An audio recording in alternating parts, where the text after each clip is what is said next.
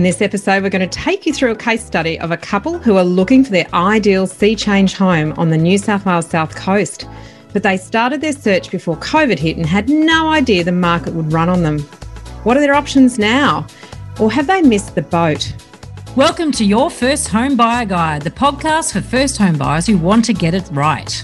I'm Megan, and that was Veronica. We're both buyers agents and probably old enough to be your mums. But that's a good thing because between us, we've got over 40 years' experience and we are going to share with you bucket loads of stories about avoidable mistakes. Together, we're going to make sure that you get unbiased and real information that you can rely on so you can get where you want to be without missing a step. Now, we've got loads of great tips for you in this episode. And if you'd like more useful tools, head over to the website homebuyeracademy.com.au. There you'll find free checklists that you can download, a free mini course on how to price a property, and our Where to Buy workshop for only $39. Priceless stuff, really. Bargain. But before we get into the interesting stuff in this week's episode, here's the boring bit the disclaimer. You, of course, know that nothing in this podcast is to be taken as personal advice. We always recommend getting the advice of an expert in their field of expertise. Now, we've done our very best to ensure that the content is correct at the time of recording, but things change. So, check with the relevant government authority or your advisors to get the most up to date information. Now, we've got a new workshop that we're bringing to you. It's the Stepping Stone Strategy Workshop. We're running this live, online live. Uh, online live, online live on Saturday, 19th of June from 2 o'clock in the afternoon. And you get to do the workshop, but also ask us loads of questions. Looking forward to. I'm quite excited about this one actually because we ran a poll and we asked people, what do you want from us next? What part of our brain do you want to pick? And it was rent bursting versus stepping stone strategy. And more than double the amount of people wanted the stepping stone strategy. So if you want to make sure that your first property does the heavy lifting to make sure that your dream home will be achievable in the future, then the Stepping Stone Strategy Workshop is the place to come to get the foundation steps right so that you get that first purchase on the ladder right and then can step towards the dream home. Now, to find out more, look at homebuyeracademy.com.au forward slash SSW. It's that simple, but we will put the link in the show notes. These live workshops, we only do them a few times a year and they're mm-hmm. fantastic. So please join us.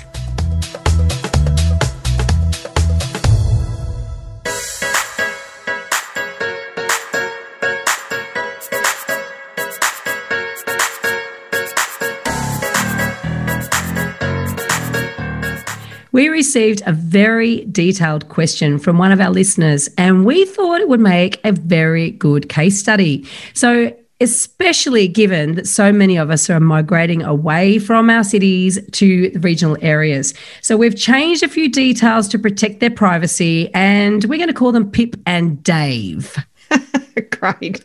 Here's a bit of the background of what they sent us. And there was a lot in here, Veronica. So we have cut it down a little bit. But the key things were they returned to Australia a couple of years ago after living overseas for quite a long time.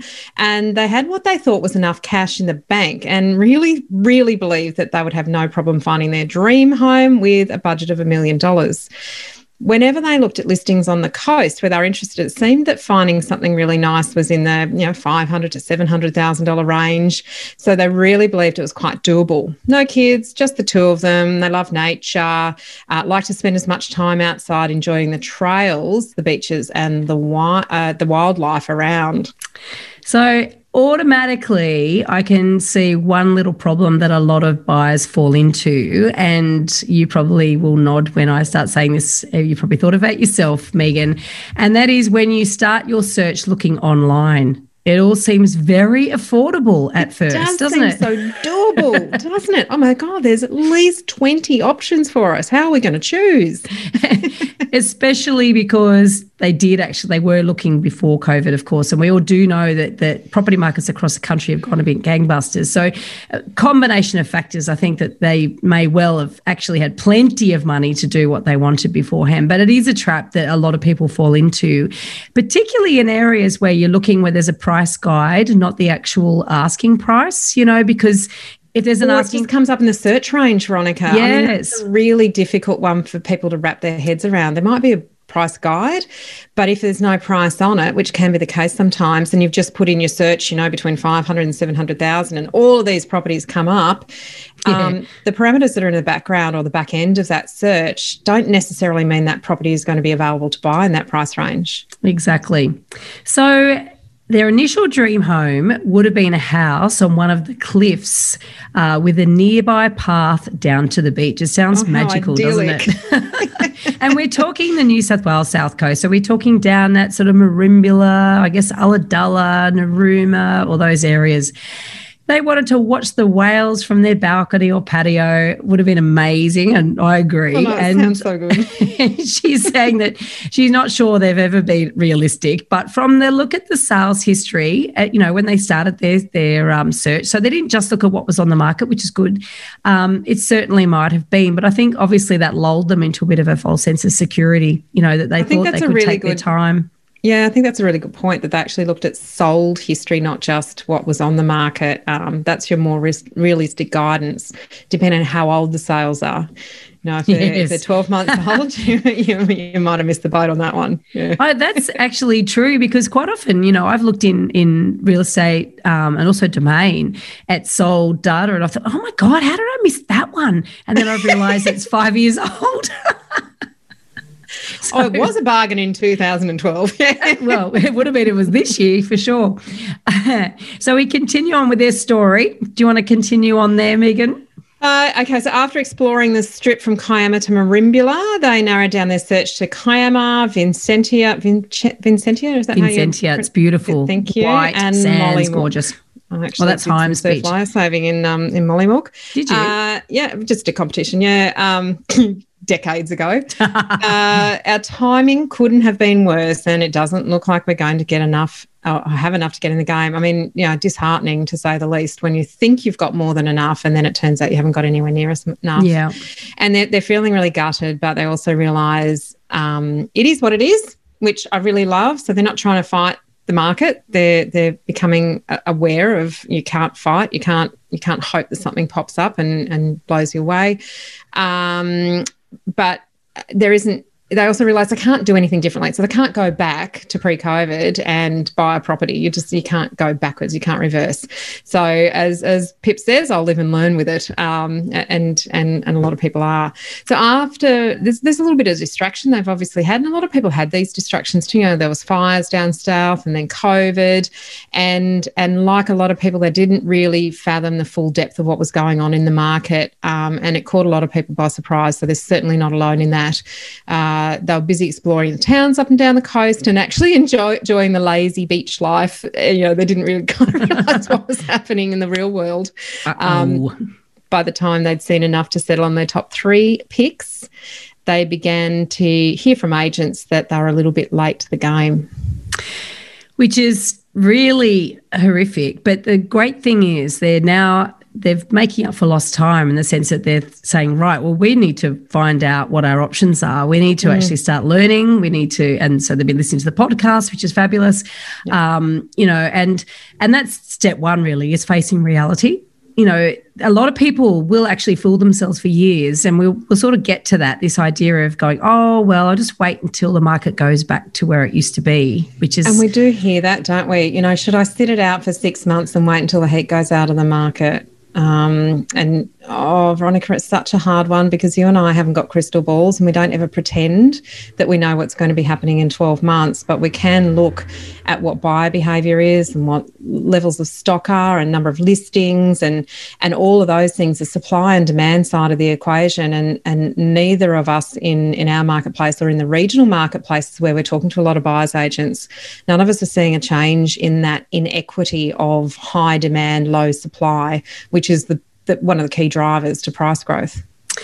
The big there's a number of issues, and, one is it's funny. I was listening to Alan Kohler, you know, he's the mm. um, ABC finance journalist, and, and, last night he was saying there's not an affordability problem. The problem is that houses are too affordable because money is too cheap, i.e., interest rates are so low, therefore more people can afford to borrow. So that's why we've got a problem with rising prices. It's it's mm. that we can afford it. That's the problem. If we couldn't afford yep. it, prices wouldn't wouldn't rise. Yeah. And so when you've got a lot of these regional areas, you've got a lot of Sydney money and Melbourne money and Canberra money, particularly in the south coast of New South Wales, it's Sydney and, Mel- and Canberra money. Who is going into these areas with Sydney and Canberra jobs, you know? And so that is taking um, higher budgets into areas that typically didn't have people with the same earning capacity buying property mm. down there. Yeah. And yep, so borrowing capacity. Yeah. And so, therefore, you know, as soon as the quicker you can face up to reality, the quicker you can actually mm. come up with your plan B, which we will come to uh, a little bit further on in this podcast, is what sort of things can you consider? Because, you know, this one of the um, properties that uh, that Pip had looked at, um, she it came onto the market. It sold. I have to quickly look up the link now because I forgot forgot what it sold for. But it sold back in 2018, right? For I'm scrolling down, look at $805,000 in November 2018. Two years later, doesn't look like much had been done to it. It sold for $1.2 million. So that's a 50% gain in two years. So you can understand why, you know, Pip's looking and researching now and now getting coming to grips with how fast things are moving. And it, mm. you know, it must be horrific. And and absolutely, you know, it, it just takes away your self confidence and your and your, your dream sometimes to think if only I had. But going back to Pip's earlier point, you know, what what is is, um, and you can't go back backwards. You can't lament what you didn't do at any point in time, but you can start from now. And, and I think that's a really key thing that we want I, I, guess we spoke to uh, Matthew Ward yesterday. Sorry, episode twenty-one. uh, Last week. um, it shows we record these in batches, guys. it won't surprise you. Um, and uh, and and his point was was really quite crucial. It's, you know, this is happening all over the place. You can't go backwards. You can only start from now. But if you don't start now, then you're going to be looking in 12 months' time to start and saying, I wish I had a started 12 months ago. Mm. I actually was just reflecting on it today, actually, that, you know, this this idea of um, if you sit on your hands and prices go down, then yeah, great. Lucky you. But that's not as likely to happen, particularly in the current cycle, as prices going up. And so if you sit on your hands, you've got a higher probability of never getting into the market Whereas if you buy, even if prices go down, as long as you bought a really good asset, a really good house in a good location, and didn't panic and buy crap, which we'll talk about, um, you know, you you'll always have a home. You know, yeah. so so that's the upside of of buying in a hot market if you can afford to buy. And so this is their challenge. What can they afford to buy and where can they afford to buy? Mm. And they've been looking around. And I guess the biggest and harshest um, uh, thing that they're going to conf- uh, confront themselves with is that dream of overlooking the ocean and watching the whales. Yeah. Yeah. That might be a little picnic you have on an evening when you go for a drive. It might be a short walk. Yes. or a short drive. Actually, I, I, think there's um I didn't actually watch it, but there is a show on Foxtel which is about beach compromises and it's, you know, with a set budget do you choose the the one that's right on the beach and you you you can see but it's smaller? Do you choose the one that's further away but you know you've got to walk a little bit? So you know like everything and and and certainly our our where to buy tutorial is a, a good one for forcing um, the compromises and, and making decisions around which compromises are right. But the, the the the compromise is well maybe it is right next to the beach but you can't actually see it or maybe it is with a view but it's much you know much smaller or an apartment, or, or maybe it is half a kilometre away and you're going to increase your fitness walking to the beach to have the picnic to, to watch the whales. Um, and that's something that, that if you've got a fixed budget, they're the kinds of questions that you've got to ask yourself if a sea change is what you're really really focused on. Um, and, and, you know these these guys are this is the dream. This is they worked overseas they saved their money they they sold property over there and and um, finding that right level of compromise. We're going to talk a little bit more about some of the things they're looking at and then what their options are. Um, so there was there was another one that they looked at um, if they dropped their expectations a little bit and focused on a really nice um, reserve area that led down to the beach, so they weren't actually looking at the beach. Um, the, the, they they they sort of noticed that prices appeared to drop a little bit, and they found one that sold for just over a million dollars. Um, so that was a compromise that at the t- time they weren't ready to make, but now they're starting to say, all right, well maybe if we can't see the beach is this something that we can fit into our budget? Uh, but it's still pushing over the million too, there, isn't it? Yeah, and it's funny because she sort of mentioned that she said an example of what she wouldn't let FOMO talk them into. And this is a delicate thing, isn't it? Because you yeah. can say, I don't want to buy just anything. And that's sort of what FOMO leads you to do. But by saying, I'm not going to pounce because I don't want to, it's sort of, I don't want to give up on my dream.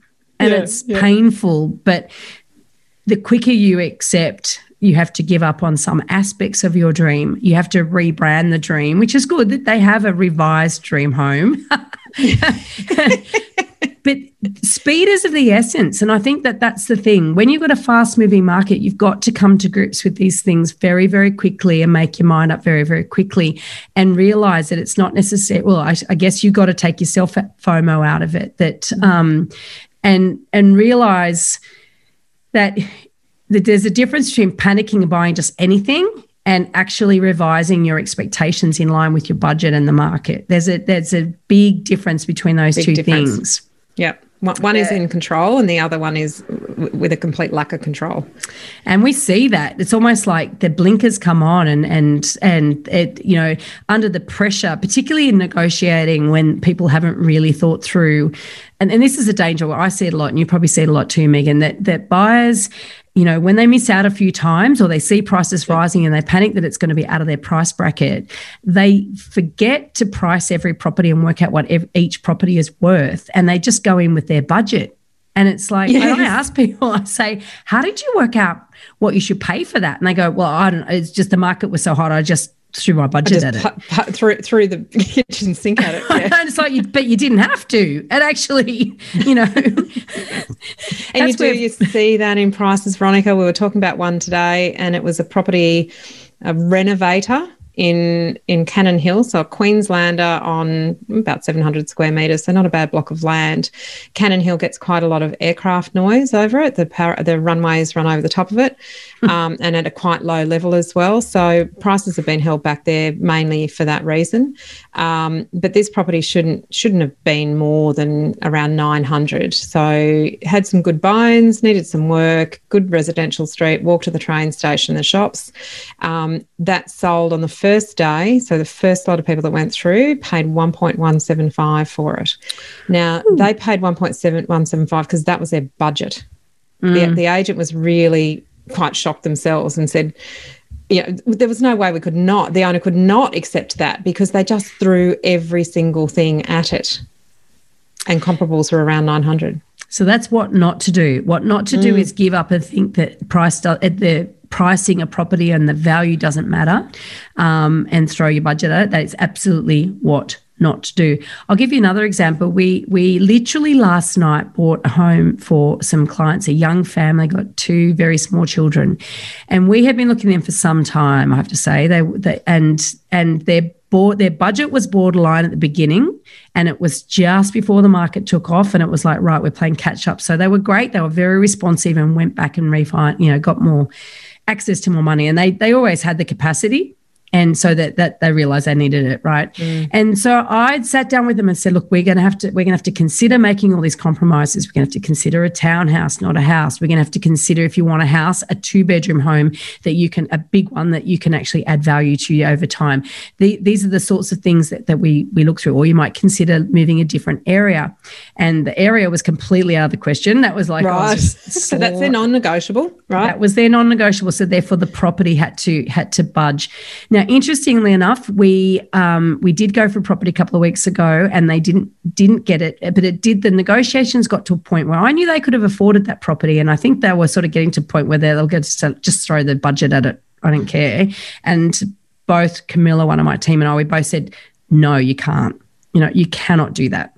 And we really set a hard line for them, you know, which is a bit dangerous. You're telling client, don't, don't pay that money. Don't. don't. Yeah. But it, it was a lovely home internally. It did have a very, very small outdoor space. And that was that was like the compromise I'm prepared to live mm. with. And everyone has to have compromises. But in this particular case, somebody just else just kept pushing.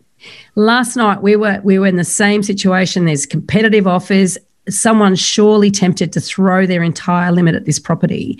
And we bought it, but it was so much better for them. It's bigger, it's got more outdoor space, it's in a location that works for them better, everything. The only reason that I think it was in their budget was because behind them is a, like a low rise block of units. And all they need to do is plant bamboo along their back fence. Like that's all Privacy they need screening. to do. I cannot believe nobody done it before. It, right. It's not that big. It's actually, and we got it, and we got it for only fifty thousand more than the other house that they that sold the other week. It's so much better, and in the whole scheme of things, so we're talking a lot more money than a lot of first home buyers have got because we're mm. talking Sydney. But the principle is that it was worth waiting.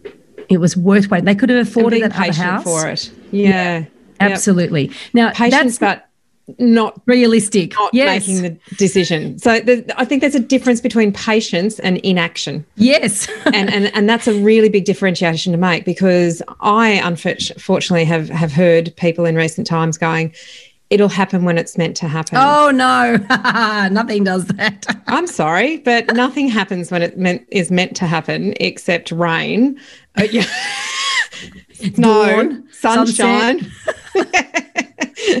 and not, you know, but you can't influence those things. But pretty much everything else in life, if you want something to happen, you've got to put the plans in place and have the strategy and have the, the approach and have the right, you know, steps along the way to actually make it happen yourself. No one is going to ring you and say, look what I've just found. It is the perfect house for you and it's in your budget.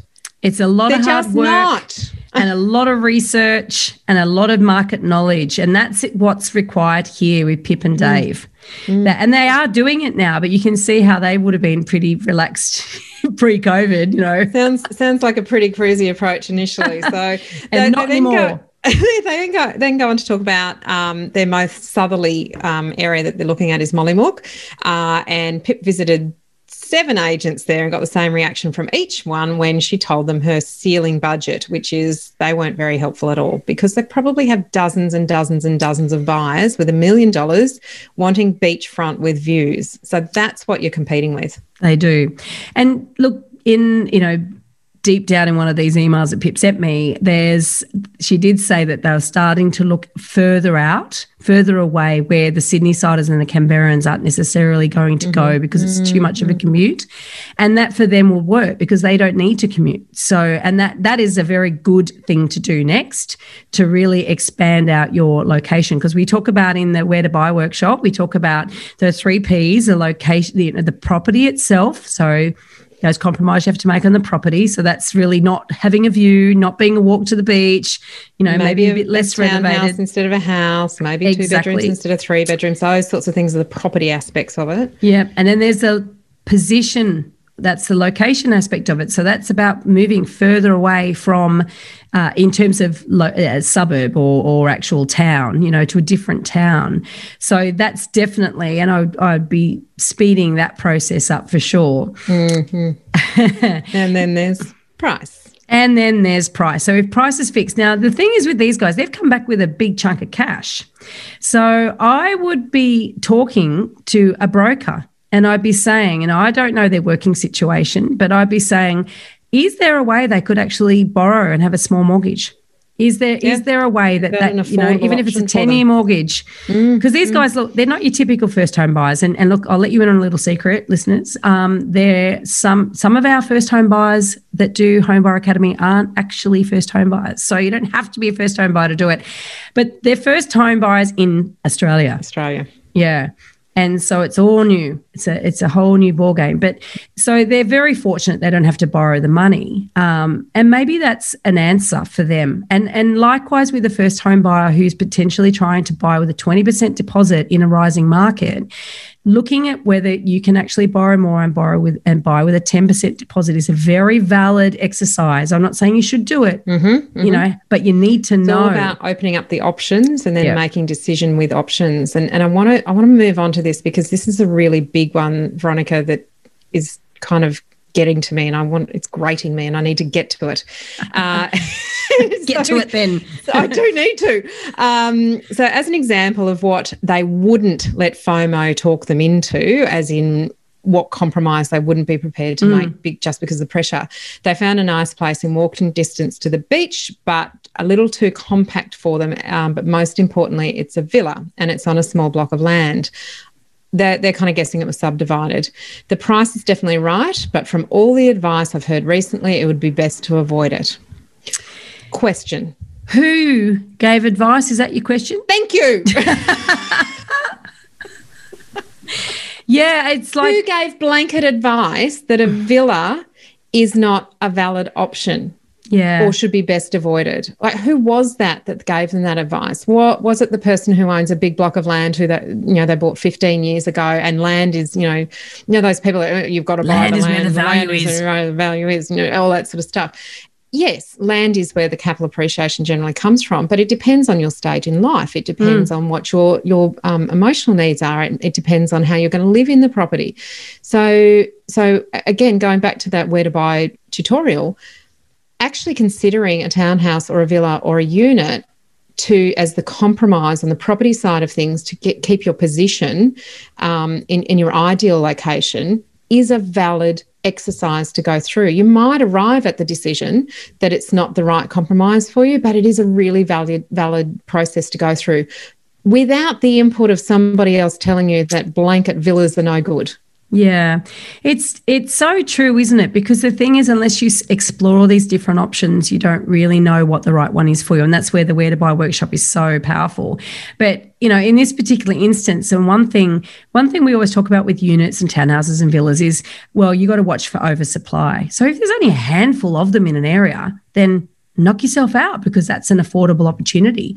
The other thing too, as land becomes more valuable, it's more likely to be subdivided um, because that's you know there's there's high demand to live in certain areas, and so people will put up with smaller properties on smaller yep. blocks in order to live in a certain location. So that is an absolutely valid option, mm-hmm. and I'd encourage you if that one hasn't sold yet to go and have a good look at it. yeah and and do that do that stress test on yourself if i didn't compromise on location to be close to the beach and i can't move my budget is this something that you know, I, I can put a study in or, you know, an extra area. Is there enough room for, you know, could you add an extra story? All of those sorts of things if it was in budget. But is this something that I would actually make a compromise on to have the lifestyle aspect that I want, which is the walk to the beach?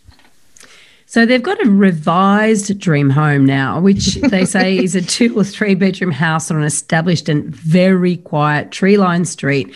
Ideally, they'd like some sort of view, whether it's a far away one of the ocean and um, or a hilltop overlooking a forest or valley, uh, or simply a yard that backs onto some lush bush reserve lands. And there are plenty of hinterland areas in those um, suburbs and, and, the hinterland of those um, coastal towns that should offer those sorts of opportunities and they're well worth investigating. But the thing is that when you're actually looking at something with a view over land, you need to check what the zoning of that land that you're looking at is and what potentially it could turn into one day. Will it always be a nice outlook or could it be something else?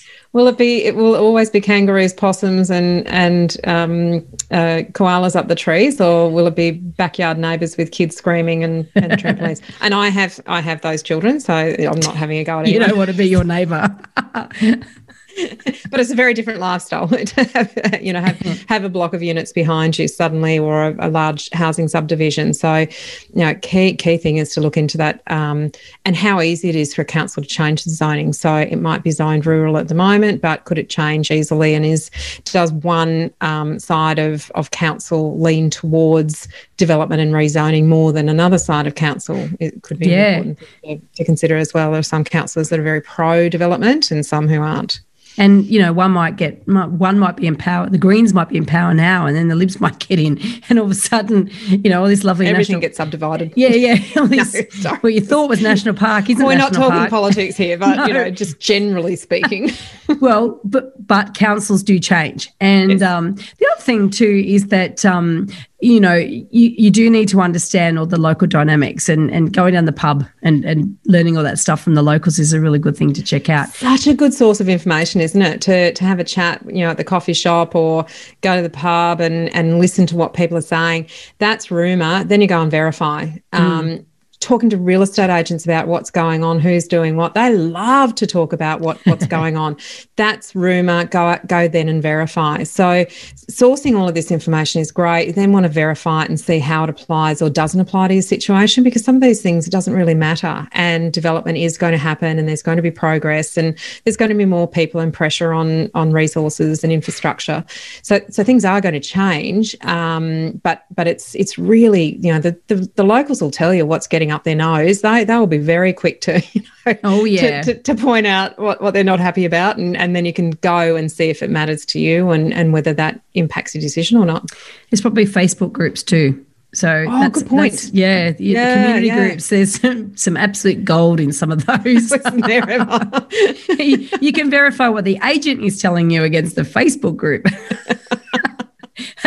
so they're keeping an open mind, and we've got a couple of specific questions we're going to answer um, in a moment. But so she finishes this sort of the big long background because I asked for some background, big long background saying that they're keeping an open mind, but maybe rent vesting may end up being their only opportunity. And I guess for them, I would actually suggest it wouldn't be their only opportunity. I think they've got some other avenues to go down, and given that they, uh, you know, it's not whilst it's their first property in Australia, they're not at that beginning of their property ownership journey. And they used to, where they lived before overseas, they did have a small apartment. So they have, uh, they're at a different stage of their life. So I'm not necessarily thinking rent vesting is the answer. And in fact, they she's already sort of come back with a bunch of her particular fears around being um, uh, having to rent for a the rest of tenant. yeah, being a long term tenant, which. Mm you know, I think they're quite they're quite relevant fears too. And I think so if we talk about those, and I think that there's still options for them to buy their home. So I wouldn't be rushing to rent vest if I was them. Yeah, yeah, good point. one of the things, Veronica, that we talked about when we are looking at this case study is, I guess, what finding the property is one thing, um, but but the, one of the questions that Pip asked was, how do buyers juggle making an offer without paying too much when it's you know a hot market, as mm. Pip called it? Um, it's such a good question because you and I are experiencing two very very different scenarios in our buyers agency businesses at the moment, um, and and both but both of us are experiencing loss in making offers um, and and having to make multiple offers on different properties for, for clients in, in circumstances where we might you know only find one option for them in a, in a couple of months. So what what what's your advice there when when someone has found a property that they like, they've done their research, they've verified the information, they've gathered all the information, they've understood their compromises, they're comfortable with them, they know the pros and cons, and uh, they're looking to make an offer, whether that's private treaty or set a limit to go to an auction how what what what's sort of the process that they can go through to to arrive at what's a reasonable figure without throwing the the budget and the quick kitchen sink at it? well, first thing, of course, you can download our free course with the we have a free mini course on how to price a property, but But I think what Do. you're going to, I think what you're going to say next, and we will put the link in the show, show, notes. If you haven't already downloaded that, it's free for it's God's free. sake. Download mm. it and learn how to actually price a property. But of course, what you're saying here and what what uh, Pip and Dave are saying is that the prices are rising. You could price a property based on recent sales, and we do show you how to do that in that course. Um, and that's fine. But what does that mean if a property is on the market today versus mm. a property that sold a month ago or two months ago? Now, that's a tough one because you have to work out how fast prices are rising in that area. And the way to really keep track of that is to actually have a spreadsheet, you know, and we, you and I do this in our business. Yep. We actually track um, particularly in an auction area. So in, in our area, pro- properties are quoted at a price. So in an area where it's offered for at an asking price, you might put the initial asking price. Then you track the, the sold price, and then you track the difference between the asking price and the sold price, or the the guide and the price guide and the sold price. So you can start to get a sense of well, when when on average, what agents are pitching as a sale price versus what actually happens, and then you can actually start tracking. Well, that house that sold yesterday was very similar to one that sold six weeks ago, and that's sold for 5% more or whatever. Yeah. And so once you actually start measuring that like for like, you are going to be very, very well educated in that market to be able to factor in your own premium. So, you know, you're looking at recent sales and you think, okay, but however, that was X amount of time ago. And we can see evidence that there are uh, people are paying more for similar properties by a, you know a percentage increase i'd apply that percentage increase to recent sales that compare with the property that you're looking at buying and that's Great probably advice. the best way to do it. It and it has to be really, really recent. So by the time it hits, you know, advertised portals, it's probably a little bit old in this market. Um, it's it's talking to agents, it's gathering that information directly what has sold unconditionally, even if it hasn't settled, it's valuable information that you can use. It also will help you understand when there's a change in the market. So, if this is going along at 5% premiums, 6% premiums, and then suddenly it becomes a, oh, that was pretty close to the quoted range or what it was worth based on data, you can actually pull you can start to say well maybe i don't have to pay that 4% premium. Let me just have a look at some other properties and see whether they're still getting a premium as well or was this just an anomaly? Um, yeah. so looking for patterns looking for changes in patterns and that helps you keep on top of and it kind of it helps with this next question that pip had as well which is aren't we basically forced to overpay in a market like this? And if we don't what are the chances of getting lucky?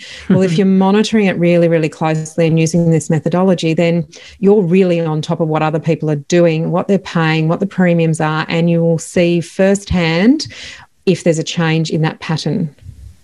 Measuring it is so important because the buyers that just throw their budget at it and give up, they're not measuring it. They're just panicking. Mm. So that's that's a massive difference, and it gives you a lot of power, and it, it, it, can give you confidence to hold back. It also gives you confidence when you feel that the agent's bluffing you as well. You know, they might be bluffing you, they might not be bluffing you, but you get a yep. sort of more confidence around that. The other thing I'd add to knowledge to that, is power. Knowledge is power. Mm. It's just that we need much more current knowledge at the moment. Absolutely. And the other thing I would say is to be very careful about compromising on things that other buyers don't like. So when at marketers like this and prices are rising, it's time that people start buying on main roads you know, because they go, oh, that's all, that's the only way I'm going to be able to afford to get in that market. Yeah. And I tell you what, when the market is slow, they won't touch that main road house with a barge pole, which Very means hard that, to sell. Yeah, mm. if you buy it and then you need to sell it, the market's slow, you're going to be trying to sell that for a long, long time, particularly in regional areas. Yeah, yep. Yeah, yep. That's when people are looking for bargains when so, there's no pressure on price when you push yourself, and you're going to have to in a in a hot market. Let's face it, you're going to have to push yourself. So make sure that you push yourself for a property that's a good property that isn't and you're always going to have to compromise. It's just not compromising on those things that will hold it back in a slow market. So, yeah, yeah. you know, I'd rather have a smaller house in a better street than a big house on a main road. Um, yeah. And the scarcity factor, Veronica, we bang on about the scarcity factor all the time. Um, you can buy units at the moment and not have a lot of price pressure because there is a lot of supply of two bedroom, two bathroom units in pretty much all capital cities. Mm. Um, that doesn't make it a good buy because if there's no scarcity now, when there's scarcity, there's certainly not going to be scarcity when there's a lack of buyer interest. Um, so that that's a really risky one to to think very carefully about when you're thinking about compromises. All right, let's uh, let's move on. Pip also said she was listening to Tim Lawless giving his seven reasons for believing that the pace of growth might be showing signs of easing, but some degree of continued growth is expected for the next year at least. Assuming that's true, Pip asks, and she doesn't really see any reason to doubt it, it leaves her thinking that if $1 million won't get their revised dream home now, it certainly won't help us later. Good observation, Pip um, and, and, and it's true. It's that it's that. Do I sit on my hands and wait for prices to drop? No, that's certainly not what this uh, what that that um, report was telling us. So her main question there is: Am I missing something? Is there actually a reason for optimism? And is there a piece of the story that she hasn't considered? I love that question. what don't I know? And is the question. Yeah, there's a lot that you know in buying a property you don't know. There's a, a, huge amount. And one of them is that there's no crystal ball. So even mm. though tim lawless has the benefit of loads and loads of um, research loads yep. and loads of very smart people uh, in his team to help mm-hmm. him come up with these forecasts. And he's very independent. So he he's, he's not aligned with, he's not trying to sell anything. He's, he's quite, you know, from that point of view, we quite like the, the validity of his data. Yeah, but it's still an interpretation, isn't it? Mm-hmm. And so, and things can go crazy and then wrong and haywire and up, and it can be no one wrong. predicted this one in any in any number of ways. so, I think that there's a there is a um, there is a point, and there are quite a lot of commentators that are saying this at the moment, and that and, and they're in agreement with Tim in saying that yes, they can imagine that that growth rate will slow, but it's not going to peak and I think what that says is that, that the mad frenzy that we've been experiencing, perhaps that will ease off a bit. And I'm actually sensing a little bit of it myself in the Sydney market. So that will and what happens in Sydney and Melbourne in the big markets tends to have a ripple effect in other markets. Mm. There's no doubt about that, but it yeah, can be delayed. Absolutely. So mm. it's not mm. necessarily in the same time Next zone. Month it's going to happen there. Yeah. Yeah. So, but then, so we we track a number of leading indicators. So some are actually saying that will happen. Others are saying it hasn't happened yet. So you know so i wouldn't be hanging my hat on that. And i think that that's where you're being very wise there pip. You're not saying oh mm. you know oh great i'll wait you know because the reality is growth is still growth. Yeah. Even if it's not at a big you know steep trajectory if it's a slower growth it's still growth. And so that should give you some opportunities to maybe make it an easier process and less frenetic but it's still no reason to sit on your hands. Mm, it's not going to get cheaper, is really what you're saying. So when, when you say, you know, we've got this rapid growth going like this, it's not going to peak and come off. Is is what we're sort of seeing in, in what Tim's um, research. It's it's going to just Taper. slow. Now, Megan's like doing lovely things with her hands because she thinks everyone's watching the video. Because I think they like to look at us. but if you're listening to this pod as a podcast, she's, you know, she's making going up movements with her hand. It's going to remind me what we're doing. now, anyway, it won't peak and fall. It will peak and, and settle. Yeah, and then look, you know, ultimately it will overshoot, and that some some things will fall, and this is where it's we go back to that buying quality property, not on May roads, for instance, because some of the, that sort of stock can and will lose money you know once the market peaks. So so that is a definite uh, thing to be careful about. Um she, so pip's last question is uh, if i'm right about moving from fomo to plain old mo missing out which we don't think you should have to. We don't think you should be thinking Pip. like that, Pip. Um, yeah. What should you be thinking next? And and I guess what I'll be saying to you, Pip, is if you haven't done the Where to Buy workshop, this wasn't actually meant to be a big sales pitch for the Where to Buy workshop, but it is only thirty nine dollars after all do the where to buy workshop because that's a very structured way to go through that thinking process that Megan and I were just explaining around looking at your options, looking at the options for different types of property uh, or different you know levels of renovation, different size, etc., etc., and looking through your options around position or different locations, and then also looking at well do I have the opportunity to borrow a bit extra money? Um, and will that make a difference? And it's through going through that process, you'll know where the answer to all those three questions, really. Yep. and, and you'll know which one you're most comfortable with to, compromise, whether it is a villa rather than a house, whether it is closer to the beach or further away, whether it is um, uh, in a different location or the tree change versus the sea change. Or it may be that you actually arrive at, at, at a decision that is we do need to spend a little bit more money, but don't increase your expectations if you increase no. your budget. big, big, big one to educate yourself to and give have a hard conversation with yourself. If you are looking to increase your budget, do not increase your expectations.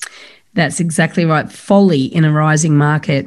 yes. Yeah. Now we've we've touched on a number of things here. Uh, we've talked about the um, the how to price a property. So there's a free mini course. We'll put the link in the show notes. We've talked about the where to buy workshop, which is really powerful to get you clarity around you know what your options are. We'll put the link to that in the in the uh, show notes as well. It's about you. It's not about you know. Uh, one thing that we we also are really passionate about is don't ever ask somebody, where should I buy? Because they only have their own experiences, their own thoughts, and their own biases to draw on.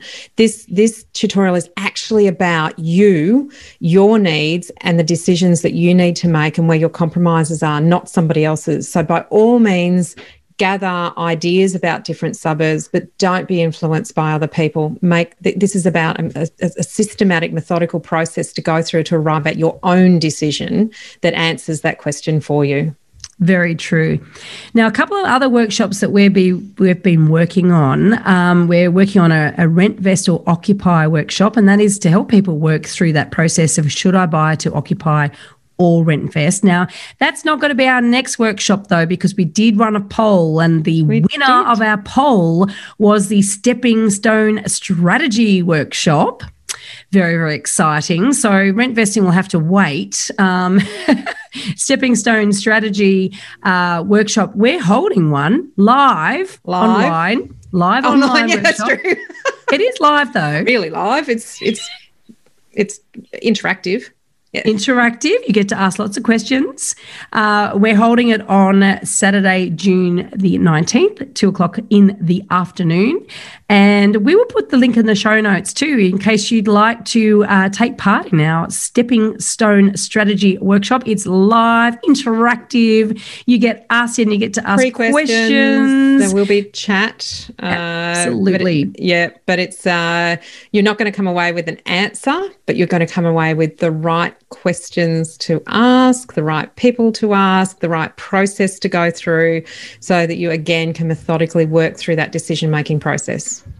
Absolutely. In this episode, we've covered a very small part of our 10 step online course for first home buyers. If you would like to learn more about the process and how to buy without making a mistake, then head over to our website www.homebuyeracademy.com.au. Don't forget to subscribe to the podcast so you won't miss an episode. And if you like what you've heard today, please give us an iTunes review. Five stars would be wonderful. It will help others find us as well. Thank you for joining us. We hope you found this really useful. And if you have, please share the love with others who you know are in the same boat. We'll be back next week with some more priceless stuff.